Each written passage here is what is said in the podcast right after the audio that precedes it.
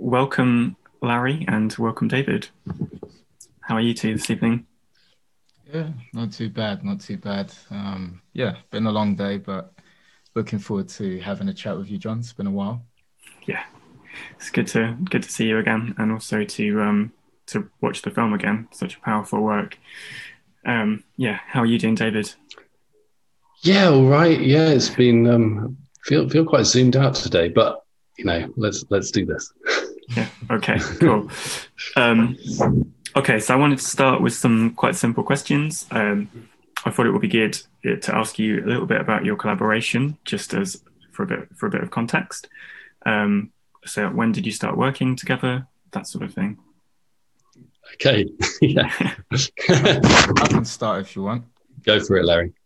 So, and unless I'm incorrect, please excuse me. I'm getting older. Um, yeah, David and I we met in 2013. Um, we'd known about each other's uh, respective practices for years. Uh, personally, I've been told about David's work time and again, particularly from my years studying at the Slade on EMA between 2006 2008. Um, and then I was reminded again of his practice um, about a year prior, 2012. Um, and I guess yeah, I'd always been interested in in his um, I guess his devotion to to hip hop and aspects of popular culture that I felt in the art scene perhaps weren't being allowed to be kind of spoken about because you know whenever popular culture is mentioned, it's mentioned as low culture, and especially black culture as well. So um, I went along to a talk that uh, David was doing for a, a new work that he'd made that had been uh, produced by Artsadmin um, called Biter, which involved David uh, trying to remember rhymes from the uh, the Wu Tang Clan's catalog um, within uh, Sigmund Freud's uh, consultation kind of space in, in West London, and um, yeah, I mean, it, I, I, I was blown away, and then kind of just like whoa, like the audacity of this white dude to, to, to, rhyme these rhymes. But like, I guess I was really interested in in how this person was really into these forms of culture that I'd personally been told for years had nothing to do with art, you know, and, and were very much a strong part of my own upbringing, having grown up in East London. Um, you know, where where when you think about grime, the history of that garage and so on, um, is the birthplace. Um, so yeah, I mean, we, we we shared some words. I think I gave you a record, David, one of the the Modular Project records, and then David got back in touch like a few months later. To be honest, I didn't. Yeah, Larry. I didn't expect that we would kind of you know stay in contact, um, but it was really just like kind of like showing respect to an artist whose work that that I thought was was interesting. And yeah, David got back in contact, and I guess the rest was kind of history. We we got speaking about about collaborating together. I think David had been approached about doing a a project in in Moscow or or somewhere like that. It didn't. It fell through. But like I was like, oh wow, really? I've forgotten about that completely. But yeah, yeah, yeah right. Yeah. first thing. It was a text message. I remembered it. Like it just came straight up. No. I was like, what? Are you sure? Like you wanna? So, so yeah. I don't know, David. Probably you want to add more elements to where we open things up from there. Um. Yeah, and then I mean that was you know, really it started as um, as an experiment, as an experiment in um, collaborating across our practices. You know, as, as, soon as we started getting to know each other, um, it was obvious we had so much in common in terms of our our interests, in terms of popular culture, hip hop, interest in video games, video game history, um, that kind of um, slippery thing between popular culture and and and art culture, um, what belongs in the white cube, all of those things. And that was what, what led us to our first collaboration, which was the Biters project, which was um, us being a hip hop crew and going to different um, art spaces and um, kind of music venues and performing as, as a hip hop duo.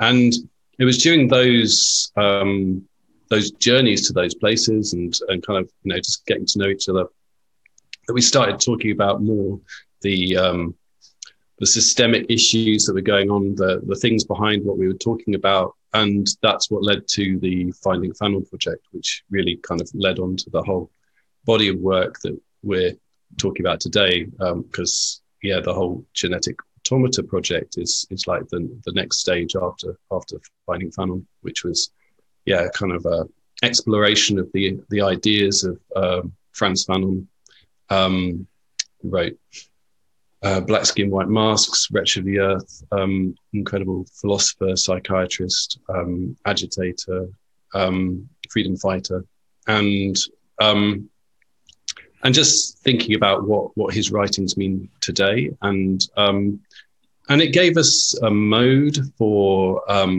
writing in a way. There's uh, particularly like the intro to Black Skin, White Masks has a, a certain kind of mixture of um, the declamatory, the theoretical, the um, the analytical, which um, I think I think still sort of uh, influences our collective writing.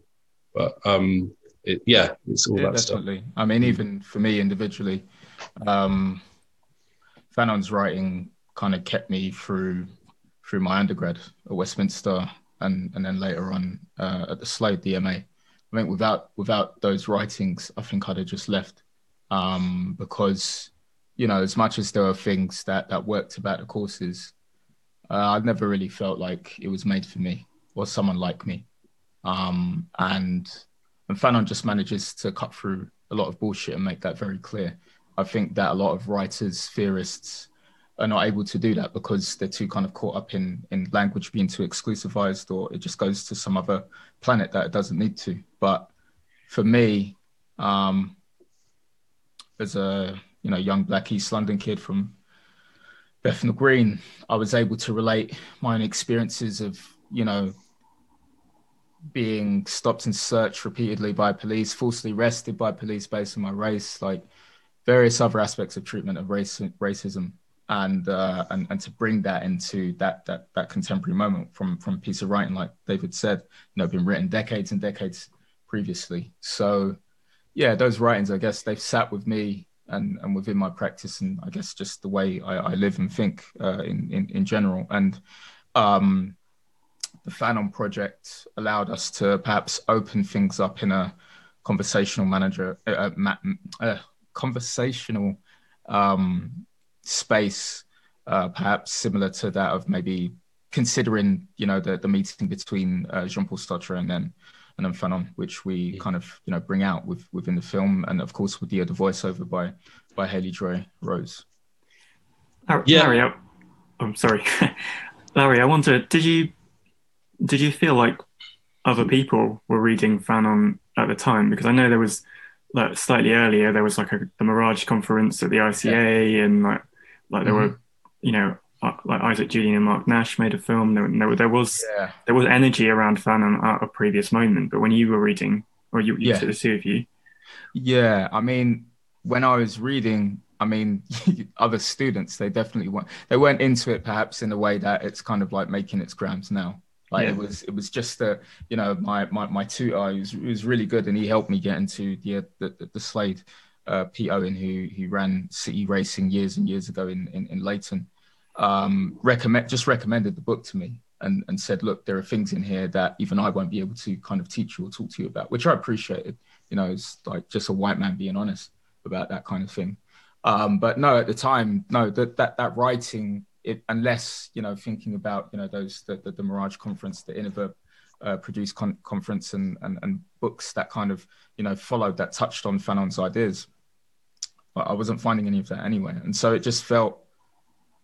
Um, I guess yeah, there's a difference of feeling between like reading at that point in time compared to now, obviously, and and and, and in a good way, in, in a very fortunate sense, and especially due to things like the the the, the, the internet uh, being allowed the, the, the allowing of uh, distribution of, of information, which is far much more easier now, and, and, and journals being able to exist online and without having to pay stupid fees, things like that.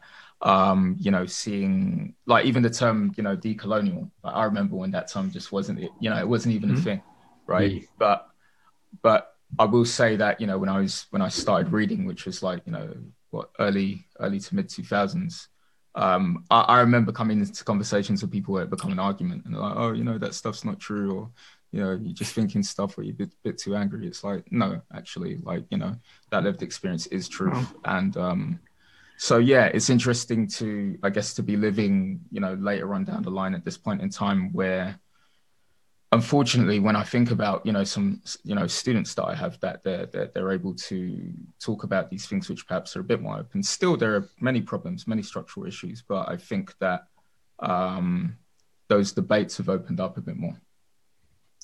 Okay, so I want to talk a bit about. Well, might expect, I want to talk about the film we just watched. Um, just to begin, I wonder, could you just tell us what's in the film, just in really simple terms? Like, what did we, what did we just see? Like, what, what were those images? Where were they from? Okay, so um, you got um, a whole whole mixture of um, different computer generated images from um, mostly constructed inside Unity. So there's um, a like a, a, shack in a swamp. There's a um, kind of default city from Unity. There's a um, like futuristic science lab, and there's sort of a bunch of sci-fi corridors, um, all of which are being kind of mucked around with and, and moved about and um, reconfigured, and then a virtual camera has been sent through them um, while this um, black blob kind of expands, it takes over, mutates, um, and yeah, it was, it, it, that's that's kind of it in the nutshell. And then then you have this this whole segment in the middle, which is is um, appropriated from Resident Evil Five.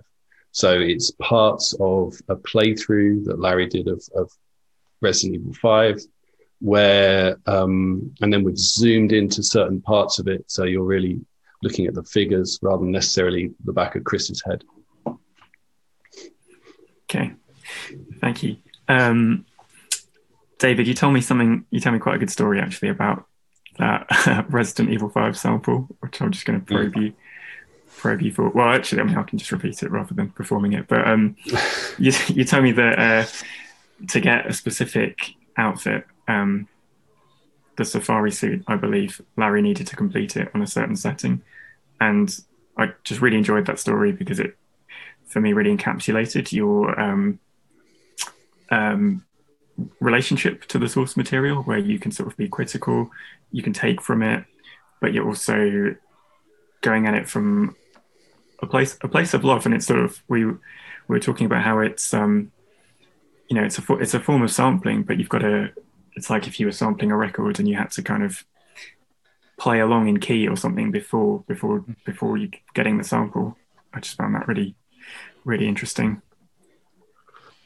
Yeah, I mean, part of the part of the experience of that was not too dissimilar from that of when we utilized the Grand Theft Auto video game engine for you know for the Fanon series. You know, we we did loads of leveling up, loads of playing online, loads of dying.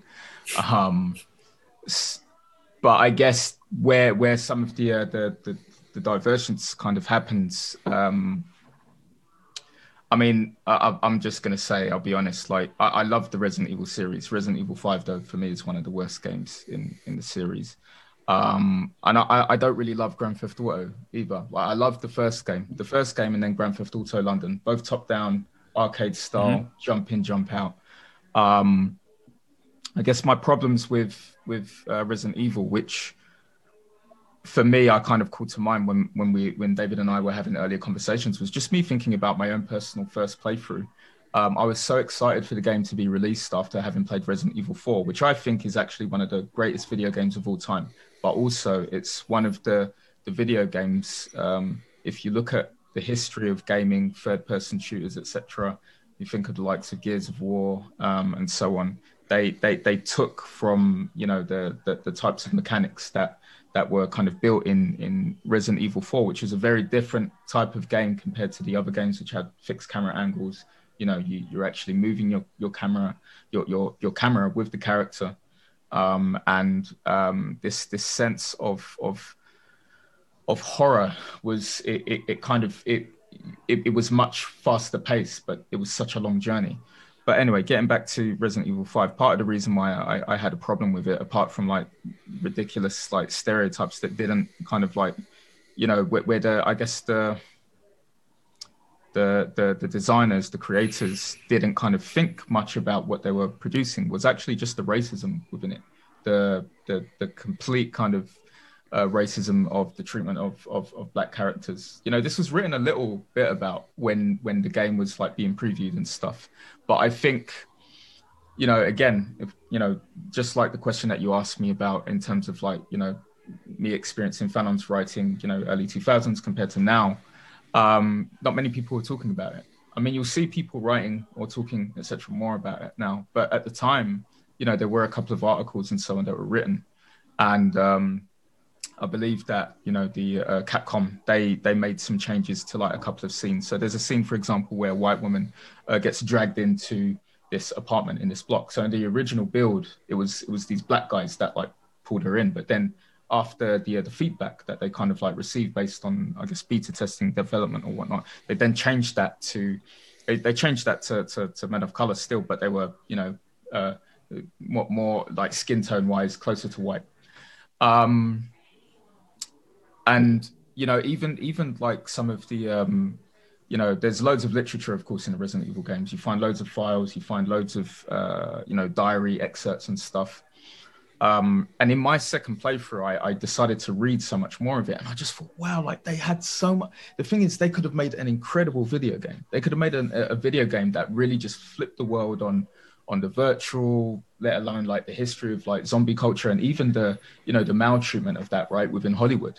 But they just soon broke past it for this thing where you play this hulking Chris Redfield, who used to be skinny in the previous games, mind you. We'll, we'll not get into that. But like, um, the obvious gunning down of like of, of, of, black folk like it's like it's okay and and what because they're they're infected that that kind of makes it or deems it all right so you know it, it was it was strange i guess like playing playing through that game to complete it to get this crazy, ridiculous safari outfit, which we didn't film in the end. I, I don't think we did. Did we? We didn't.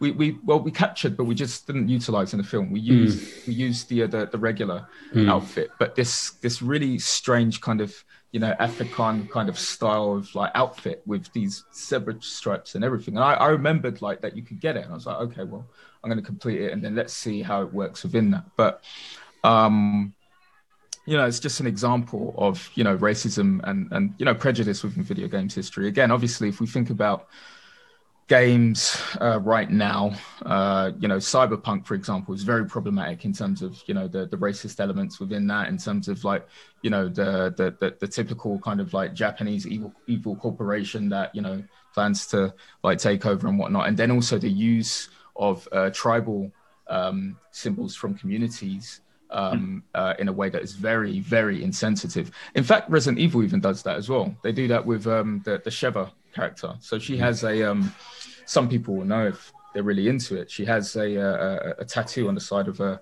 of her arm. Um, uh, uh, was it a, Adinkra symbol. So from my culture, Shanti culture, uh, and and the meaning of the word Ajinyame, which is only God. Only God can break these two cutlasses.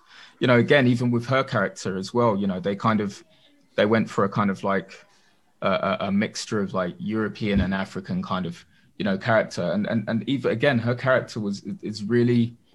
It's, it, it's, it's, it's some of the worst kind of um, black sidekick character that you can create. You can see how they they obviously tried to go for you know a light a light skin uh, you know kind of like appearance of of, of black woman um, and one obviously with a Europeanized accent as well because that's always going to go down well, right?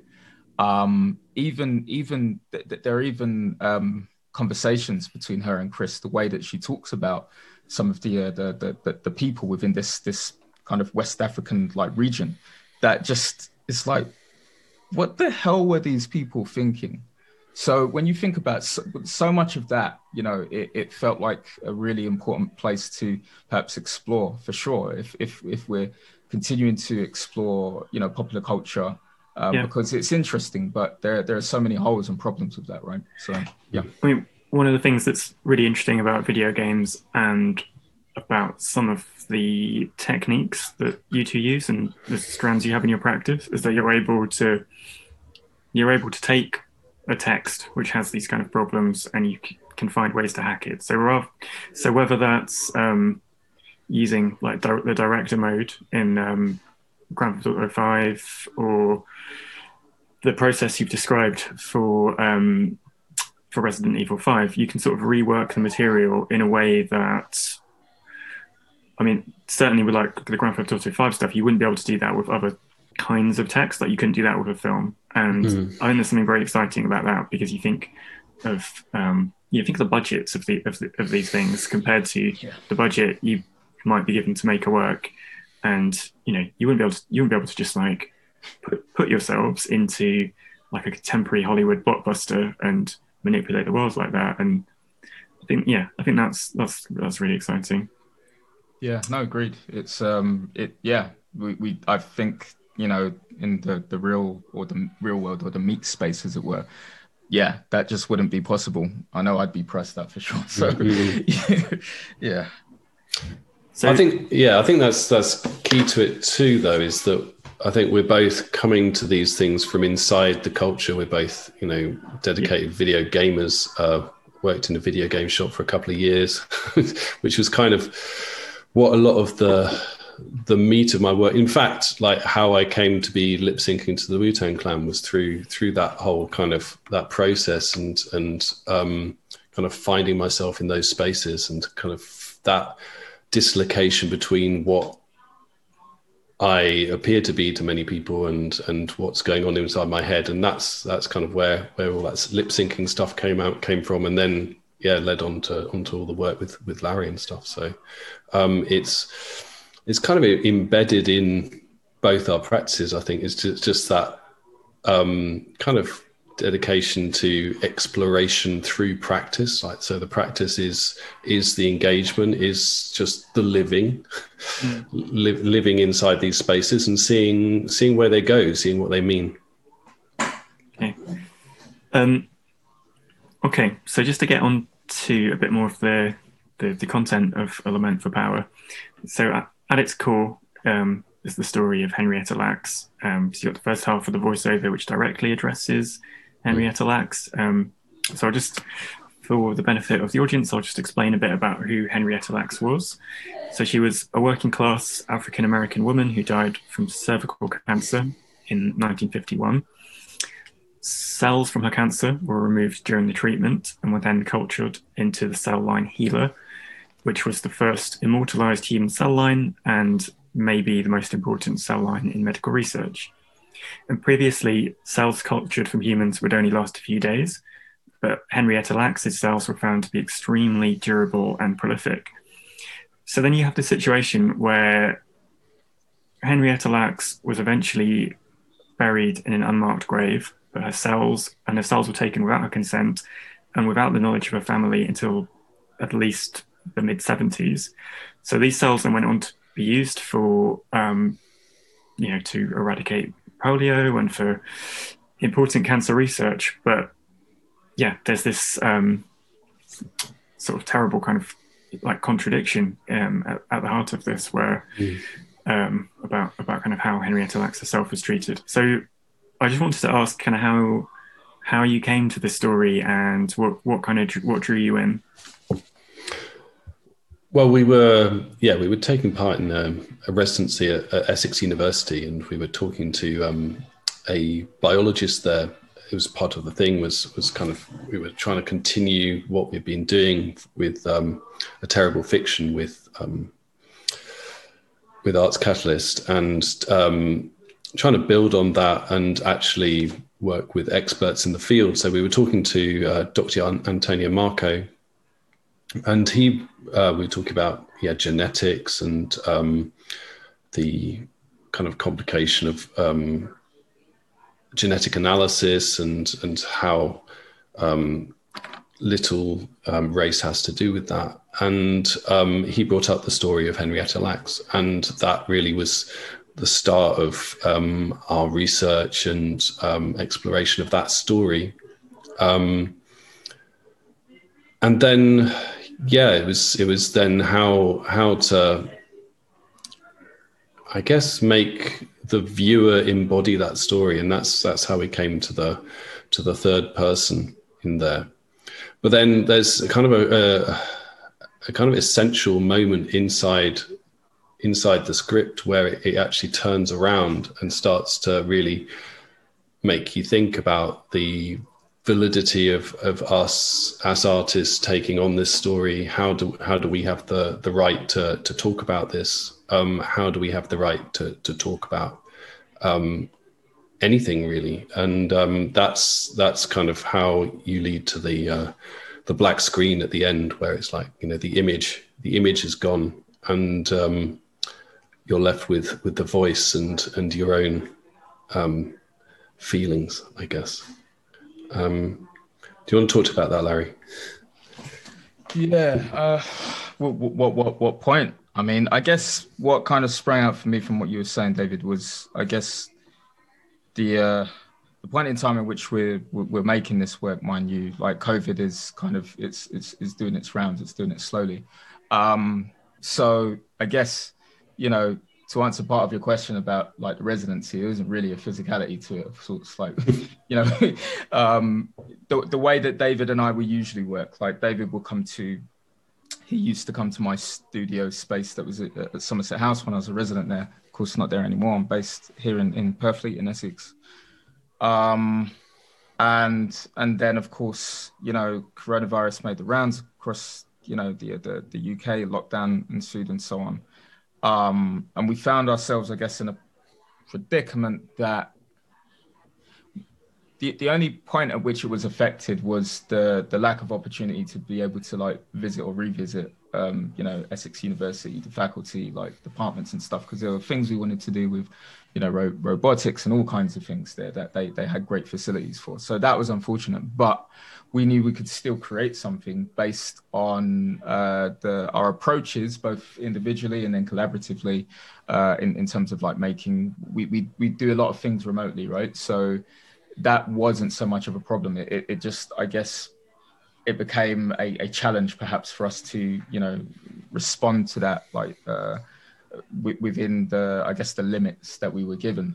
But then, you know, and I was just like looking it up just to like make sure and, and, and get the, uh, the the exact quoting. But like, you know, when when the the, the virus was spreading around the, the the the planet, you know, you had like doctors like um, you know, spouting like the usual kind of like racist terminology about how they're going to like do testing on on on Africans. Like for example, uh, what is it? Um, uh, was it Doctor called John Paul Mira saying, uh, "If I can be provocative, shouldn't we be doing this study in Africa uh, where there are no masks, no treatments, uh, no resuscitation?"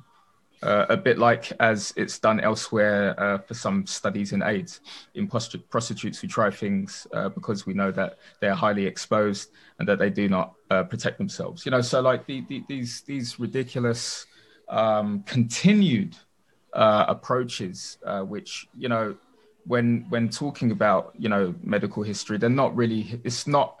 It's not historical. It's contemporary. It's still happening. It's still going mm. on.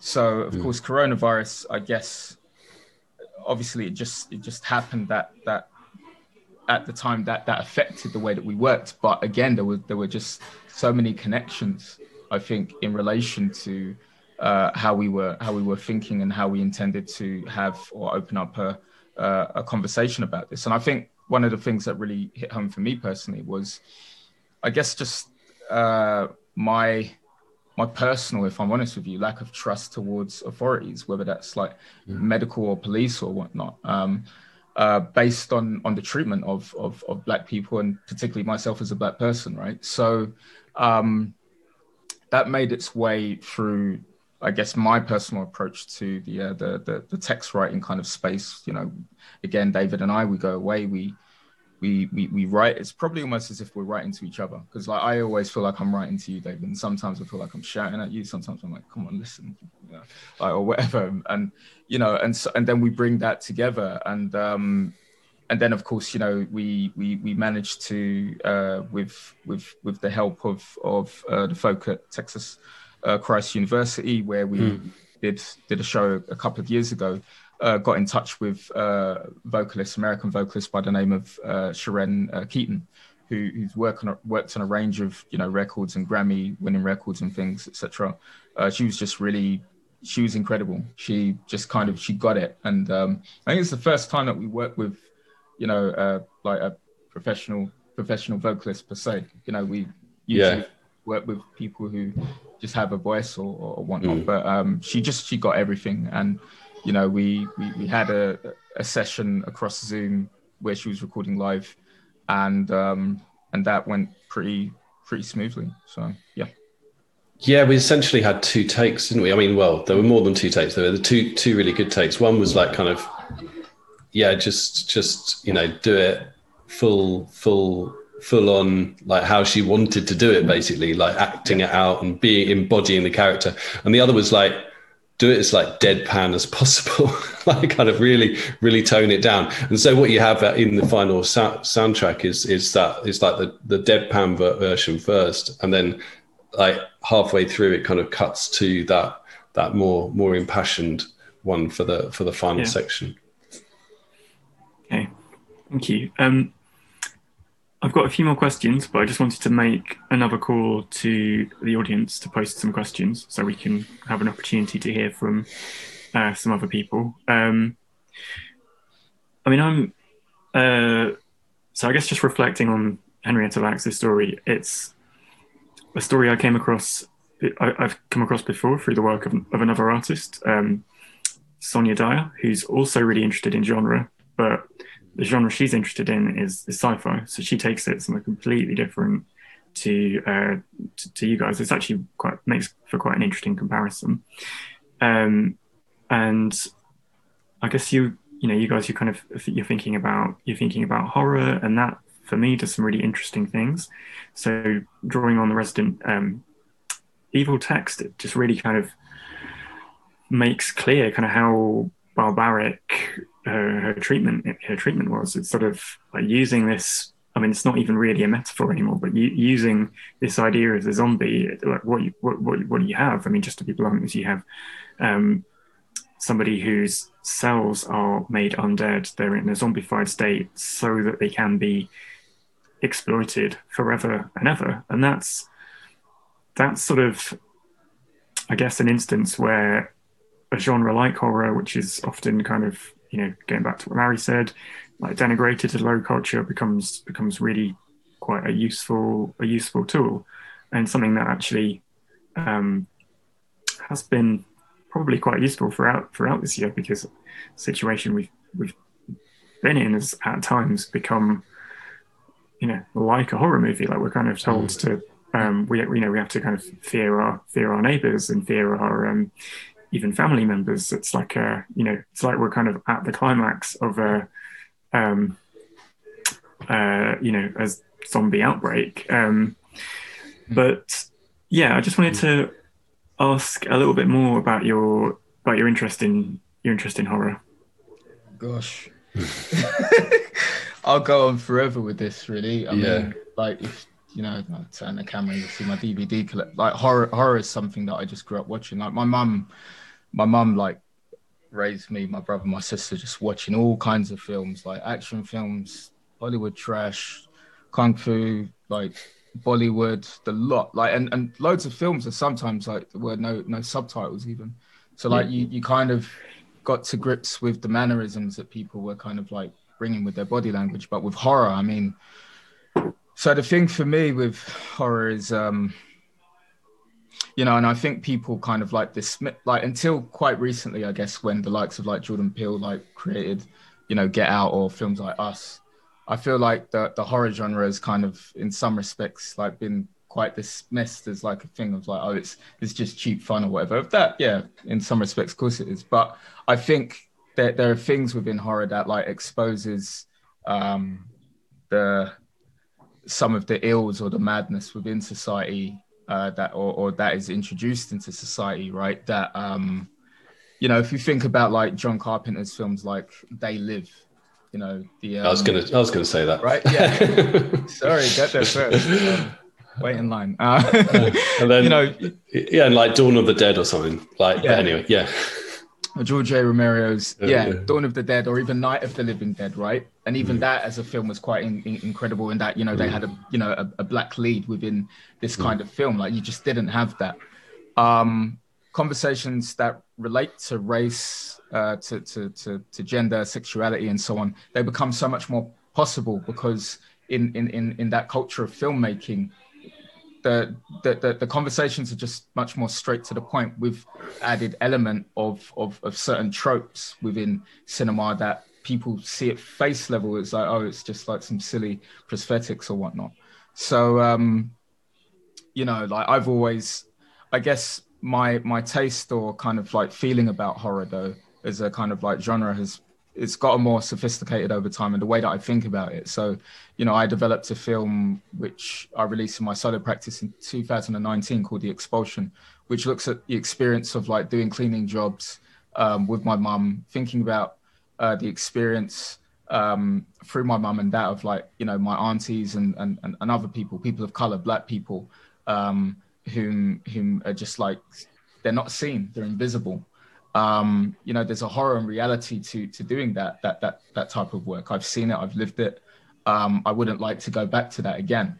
You know, the, the horror of not being seen, the horror of, of of violence of being in these these massive kind of spaces that like if something happened to you, no one would hear you.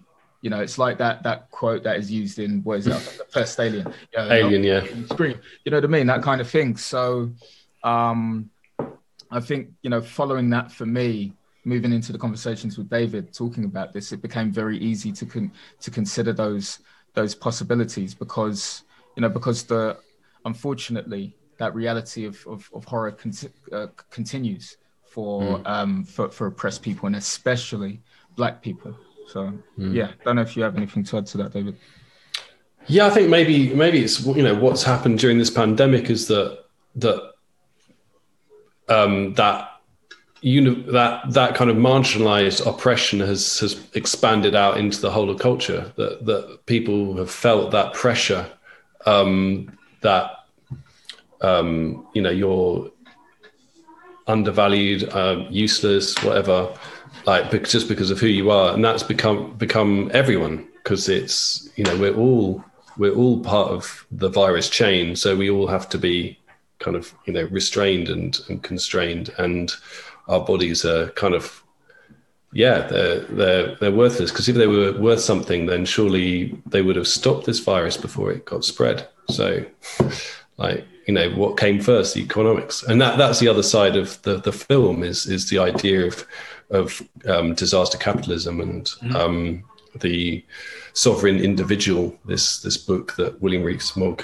wrote um, jacob rees-mogg's dad um, about how um, the world's going to hell in a hell in a handbasket or whatever it's called, and that we've got to all make as much money as possible and create our own silos um, so that we can kind of profit out of this destruction. That's what the book is, and that's what William uh, Jacob Rees-Mogg's doing now. So yeah, bingo. Before we get to yeah, I mean, I've, when I was watching the film, I was trying to um, like specifically on horror, I was trying to make sense of what what a zombie would mean would mean today, and just mm-hmm. thinking about how like you know it's one of the kind of tropes you have in horror that's it's actually quite a quite a slippery sign. Like zombies mean different things at, at different times. Um, mm. Usually, it's like a it's like another that that we're supposed to be scared of. It's mm. an otherness which is contagious, but that's been like really really different. It's been kind of you know communism. It's been it's been AIDS. It's been like loads loads loads of things, and today like what like how how does that function? Is it just that like with in a pandemic everybody becomes becomes that other and you just have to kind of retreat? I mean how how well, would you make think, sense of well, it? well, well, I, well, well I, I, personally like to think perhaps a bit more about um was it george a romero's i think it's La- land of the dead. I think it was made like early late late 90s or early 2000s it had dennis hopper in it i believe. And like if you what like I, I, highly recommend it like it's one it's it's so weird because like i i think it, it, it didn't review well but as far as i'm concerned on a social i mean all of the films that he did of the dead series are social and political some are just better than others but this this to me is very you know, in, in, terms of the the Living Dead films, there's Night of the Living Dead, there's Dawn of the Dead, and then there's was it Land of? I, I, think that that's what it is. I remember it.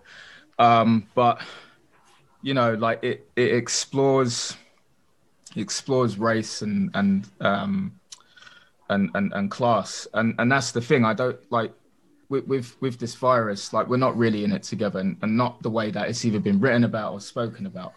You know, I can tell you for a fact, um, based on, on, on my own experiences of, of, of having lived in flats all of my lives and, and thinking about the fact of people who do live in, in, in blocks of flats, right? Those people are more likely to catch the virus, right, than, than, than people who live in, in, in houses because we think about the, the, the cramped conditions. And then you think about statistics such as the fact that you know, black people make up like what three percent of of the UK's population, for example. We're four more times likely to catch it. I remember talking to someone about it the other day about that, and they're like, "Oh, well, maybe it's to do with like you know, uh, there there being like unhealthy black people." And I'm like, "What, what are you talking about? Like, do the numbers? Think about it." Mm. Don't, don't, first of all, don't say something stupid like that, but really think about what it is that that's that's being implicated here, right? Um, so so that that that that film like it, it explored the way like like the, the people who would get hit first when when when when this big shit kind of goes down you know and and you had this kind of like dennis hopper was playing like a trump type character who's like you know runs into his tower and all of that and stuff and you know and, and, and the chaos like makes its way through the building but it was just really interesting it's really interesting to see um how how that opens up again in relation to what you said about you know horror, uh, John. Um, but we're not in this together. like let's let's just not like I'm I'm tired of kind of hearing that. Like even when I think on a, a, a friendship based level, like friendships of mine that are broken down, and like this virus is kind of added to that because it's added to the angst, it's added to the anxiety, but because of the different positions and privileges that that we we, we have or don't have, um, that that creates different kind of bubbles of experiences and thus people respond differently to to said situation yeah. so um i think you know again coming back to how that that relates to lament to uh, element for power is it, it it continues to talk about the the the, the difficulty held within uh, mine and David's relationship. As much as there is love and there is respect, there there is there is you know there there there are economic you know, uh, divides, racial divides, all of that, and they're real. Mm. And and and you know, it's not about running away from that, as far as I'm concerned. We haven't been, but you know, so yeah. Yeah, I think I think we've got into it in a way this through this project, the um, genetic automata project, both um, terrible fiction and this film. We've got deeper into that, like um, finding Fanon was very much like, um, you know, trying to form a conversation, trying to find a place, trying to yeah do the Stuart Hall thing of you know the unfinished conversation to get get to the root things. But it feels like in this project we're really kind of delving deep into those much more difficult parts of um, where that is, how we deal with history, how we deal with our present position, and um, trying to face up to that. Um, and yeah, I, I, can't stop thinking about um, Octavia Butler's um, parable of the sower. Actually, it's it's such a a key. You know, it's it's a work of horror, I suppose, in a way, but you know, it's kind of post-apocalyptic um, fantasy. Well, you know, fantasies are bad, and but it's it just touches on so much of um, what we're what we're dealing with right now, but also, yeah, um, you know, maybe where we're going loads of us at, at Wysing were reading that over the summer, and Anne Defoe, who was working with us, kind of was, was raving about it, and we all started reading it. There was a period in like late summer where I was going into work, listening to that on an audiobook in the in the car, and then to relax, playing playing The Last of Us Two, and I was like, "This is actually, I don't think this really works." it's like. A, um, yeah. yeah. that's that's that's that's hardcore kind of escaping from the escape with the escape sort of thing, isn't it? But yeah.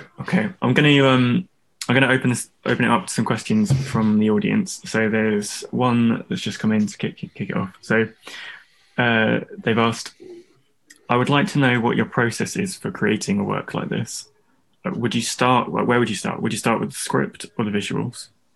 Um I think we, we, we start with a conversation first of all. I know that sound, kind of sounds, you know, weird, but like the conversation really kind of links itself into so many things. So with every film, and I don't know how many films we've done now, ten, whatever. Like we've done loads. A lot. We've done a lot. Um, we're all we're always we always have conversations about the things that we would like to talk about, some of the things we perhaps hope to maybe achieve or open up, how it might sound, mm. how it would smell if it could smell, how you know what it tastes like, all, all of those things. And then when we bring up those keywords and we bring those into like our especially messages through sorry, I pulled David into Signal. You used to be a WhatsApp guy. I don't know, you still a WhatsApp guy, but you know, like we we have I'm straddling the divide right now, Larry. There we go, there we go. But um, you know, we have our we have our conversations um, you know, through through social media, loads of like voice notes and written notes and stuff, the sending of, of links. And then that really kind of like gets the juices flowing, I guess, for the written kind of aspect of it. The sound aspect, um, for me is pretty straightforward. Like sound is, is my thing, it's what I'm into. So I'm always kind of imagining different kinds of audios or things that would layer or work. So like I build, I guess, a library of, of sounds and then we just make decisions. Or sometimes I'm like, mm. okay, well, I think this is going to work better. Um, David has a focus perhaps on the editing aspect of where the visuals might go with with the sound. Um, and you know, in terms of like processes of like selecting, you know, people to to, to voice over, I think like going as far back as like Fanon, the, the the Fanon project, that was it was really important personally to to, to hear the voice of, of of of a black woman speaking.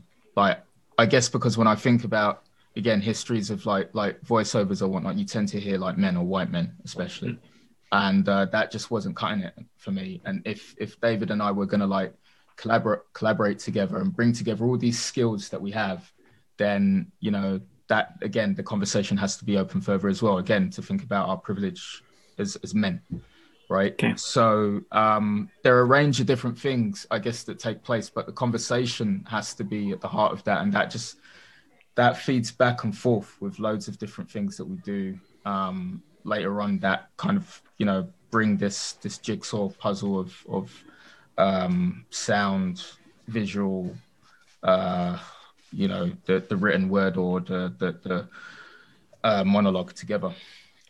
Yeah, I guess it, it comes from like um, you know the research brings us stories and then we have particular images or perhaps games or you know some sort of artifact that's in the world that we want to bring into the thing. Like and then it's just a matter of how do these things tie together? And it's a very organic process. I mean we both have quite organic pr- practices anyway. Both of us are not really high um, you know figuring out every single part of the film before we've made it. We we make it kind of through the process, and uh, yeah, I think that's that's why why why it works and why the work remains fresh, I guess, because it's not all tied down until you know you finally finish that edit and it's done, and then it's gone, and then you know we see what we've made. Um, okay, thank you. I've just got two two more questions which have come. Um, from the I nearly said the floor, but it's from like what's behind me, isn't it? Just cyber space. My kind of cheesy photo. Um, so the first one um, asked whether you were able to get a reaction from the staff, the research staff at the university, how how they what they thought of the work. You know what? We haven't. I mean, we we we shared the script with um, Tony and Marco, um, and um, yeah, they had lots of thoughts about it, and we incorporated some of them, and some of them, you know, they were scientific um, kind of quibbles rather than necessarily like um, I don't know poetic quibbles or whatever. So, uh, but it was really interesting to get their feedback on the script. But I, yeah, I don't know if uh, Jess, who runs ArtExchange, managed to get get the actual final film to them. I mean, it's the kind of thing that might, you know, mm. if you were if you'd been able to open the show in the traditional manner, probably. This is, yeah, this is it. Got, yeah. that, that's kind of you know the normal normal shape of things would be they would come to the opening or like you know you'd have that that fanfare. It's it's been really it has been really weird, kind of making shows knowing that it's there in in as a kind of physical reality and never actually visiting it. I mean, I, I don't think I've done that before with a with like a solo show like this. Um, so yeah. Okay. Um, okay. So there's a question from Yuha in Amsterdam. Um, Hi, Yuha. so, what career advice would you have for art students graduating this year? Oh, God. Oh, um, Hustle. all right.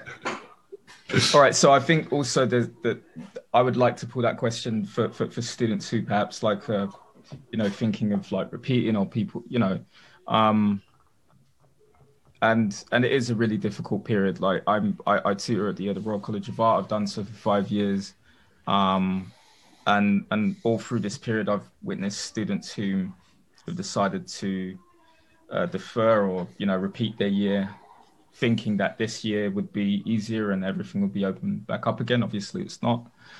Um, it's a really tough one, and I think obviously the decisions that said students make at the end of the day, they, they they have to they have to use their own perhaps instincts as a result of the things that they understand. Um, one of the things I would say is, you know, is yeah, I don't care if I get bollocking for this. Like, you know, fight. You have to fight for, unfortunately, for uh, the things that you deserve. Like, I don't, I don't understand where, you know, the fees are the same, like compared to previous years, and you just indoors. Like, what's happening with that money? What's going on with, you know? Um, but also, but also, it's it's it's it's a tough it's a tough period to create things, don't try and force yourself to create or do things in the same way that you would do. Because mm. it doesn't matter what way you try and butter it. Like you can't get in the studio the same way that you could. I can't even get into the, the, the studio I make physical things in. I just can't because like it's just ridiculous. The cramped corridors and that I'm not willing to take no risks and then take any of that stuff to my kids, let alone my mum who's high risk or my, my younger sister who's high risk or my son. So I think um, utilizing the technology to, to, to keep communication with each other. I'm not saying therefore I stay on Instagram all the time or whatever, but really try to to to use that in a way that's going to to help you uh, create and build those conversations with those other students who are, are experiencing similar. Mm. Um, and uh, and also in terms of like repeating years, this especially goes out to the folk that can't afford it. Don't. I wouldn't repeat. I just wouldn't. Like, if you can't afford it, then why? Like, you can't do the same thing as like the, the next person with loads of cash or whatnot.